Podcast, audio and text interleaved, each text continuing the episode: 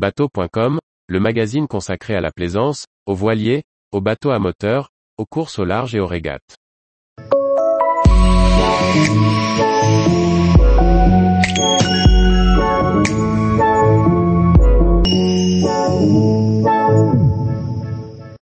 Comprendre la limite ternaire et son utilité pour les plaisanciers. Par Olivier Tourchon. Chaque jour, sur toutes les mers du globe, la limite visuelle entre la Terre et la mer évolue. Le CHOM a récemment mis à jour toute la cartographie fixant, sur le papier, les limites entre la Terre et la mer. Une donnée utile aux plaisanciers sous de multiples formes. Julie Lecause est une géomaticienne, technicienne civile depuis une dizaine d'années au sein du service hydrographique et océanographique de la marine, CHOM. Sous le mot géomatique, se cachent en fait deux concepts bien connus de tous, la géographie et l'informatique. La géographie ou l'art d'écrire le terrain. Que ce soit au travers de cartes, de croquis ou de photographies aériennes ou par satellite, le terrain, c'est-à-dire la planète Terre, est représenté dans sa quasi-totalité par la géographie. L'informatique vient ajouter une dose d'intelligence à la mise en relation de ces éléments divers au sein de gigantesques bases de données, intégrant entre autres, photos satellites, relevés de terrain. Le métier de Julie est de faire parler les ordinateurs pour qu'ils fournissent des informations correctes et exploitables. De formation, Julie est géographe en aménagement d'espaces littoraux et a ajouté une spécialisation technique en géomatique. Elle fut d'abord géomaticienne hydrographe civile en tant que navigatrice, donc embarquée. La spécialité de Julie Lecause, c'est le trait de côte. Elle explique son importance. Au CHOM, la sécurité de la navigation est un impératif. C'est pourquoi, une connaissance précise et à jour du trait de côte est le préambule à toute création de carte marine. Un navigateur doit pouvoir avoir ainsi une confiance sans faille en sa carte, afin de tracer sa route en toute quiétude. La spécialiste explique, le projet de révision de la limite ternaire, qui est maintenant le nom officiel du trait de côte, est apparu en 2014. Les relevés précédents dataient du début des années 2000 et la précision n'était plus suffisante. Les cartes étaient mises à jour mais il n'existait pas de base de, de données de référence. En 2000, trait de côte histolite, TCH, a été créé entre le CHOM et l'IGN. Peu précis, il était devenu obsolète sur certaines zones, parfois incomplet et, ainsi, ne répondait plus aux acteurs du littoral. La tempête Xintia a mis en lumière le manque d'un trait de côte de référence, et a entraîné une prise de conscience des acteurs publics littoraux sur la nécessité de protéger le littoral par rapport au recul du trait de côte ou au risque de submersion marine. Le TCH disponible jusqu'alors offrait une précision de l'ordre de parfois plusieurs dizaines de mètres.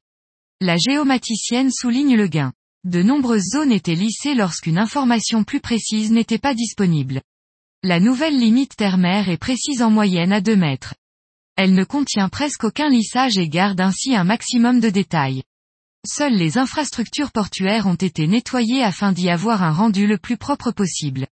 Les données qui alimentent la base de données proviennent à la fois d'établissements publics à caractère administratif, EPA, le CHOM et l'IGN, pour le croisement et l'enrichissement de la donnée, ou d'autres organismes publics pour le remplissage attributaire de la donnée finale. Hors de question, en effet, que quiconque n'ayant pas autorité puisse venir ajouter ou modifier un relevé réalisé grâce à des outils de pointe. Comme tout modèle mathématique, plus la source est précise, meilleur sera son résultat. Julie précise ses sources. Deux données essentielles ont été prises en compte au premier plan. Un MNT, modèle numérique de terrain, de litho 3D qui a permis de connaître le relief de l'estran. Puis la surface de la marée PHMA ou plus hautes mers astronomiques. C'est le croisement de ces deux informations qui a dessiné les contours de la limite ternaire. Le MNT, la marée, et d'autres données ont permis d'affiner cette limite pour répondre à une question simple, savoir où s'arrête la mer et où commence la Terre. La question n'est pas si anodine que cela. Elle concerne la connaissance du point le plus haut où montera la mer selon les contextes et les circonstances. La limite établie est celle de la PHMA au coefficient 120 et à la pression moyenne de 1015 hectopascal, soit la pression atmosphérique, et en l'absence de vent du large. La spécialiste ajoute, c'est un référentiel unique qu'il fallait créer pour que chacun parle de la même chose. Cette limite de référence pourra devenir limite administrative pour la gendarmerie maritime, limite cadastrale pour l'équipement ou, encore, limite de zone de pêche. Ce nouveau référentiel a remis en cause de nombreux usages qui, au fil des ans, étaient devenues des habitudes, grignotant quelques mètres de littoral de ci ou de là.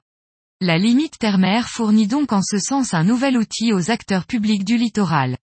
Ainsi, les communes disposent maintenant d'une lecture plus claire et précise de leur domaine public maritime et de ceux des plaisanciers qui devront, ou non, s'acquitter de taxes d'occupation. Julie Le Cause insiste sur la connaissance de l'environnement. La mise en place de cette nouvelle limite terre-mer est une opportunité sans précédent d'offrir aux usagers une meilleure connaissance de leurs environnements. Ainsi, ce sont plus de 5000 ouvrages de mise à l'eau qui ont été recensés. Depuis de simples cales à semi-rigides jusqu'aux embarcadères de ferry, nous disposons maintenant d'une vision bien plus exhaustive quant aux moyens d'accès à la mer depuis la Terre.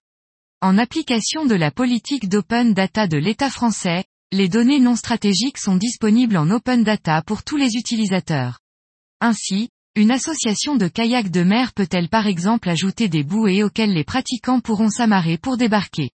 Ou encore une association de plaisanciers peut-elle superposer à la limite terre-mer les bouées à la disposition de ses membres?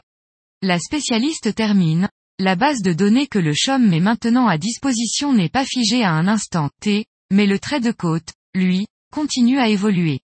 C'est pourquoi des occurrences de mise à jour sont encore en réflexion, peut-être tous les 5 à 10 ans, pour tenir compte du gain de précision des outils de relevé. Nous ne couvrons que la métropole pour le moment, la production en outre-mer est en réflexion et la base de données est mise à jour en continu au sein du CHOM. Plus que la cartographie marine, L'open data inscrit la limite terre-mer dans les usages à inventer par les utilisateurs, les exploitants, les médias tout comme l'ensemble des acteurs du monde maritime pour enrichir un peu plus encore l'information fournie au grand public. Au hasard, emplacement des bouées de sauvetage, des héliports, des stations SNSM ou, encore, des atterrissages des câbles sous-marins seraient autant d'usages d'intérêt pour toute la communauté nautique, plaisanciers ou pêcheurs compris. Toutes ces utilisations, et sans doute bien d'autres, sont laissées aux soins des utilisateurs par le CHOM. Celui-ci se borne à fournir cette nouvelle limite de notre territoire et, via le portail data, le fond standardisé de nos cartes marines. Tous les jours, retrouvez l'actualité nautique sur le site bateau.com. Et n'oubliez pas de laisser 5 étoiles sur votre logiciel de podcast.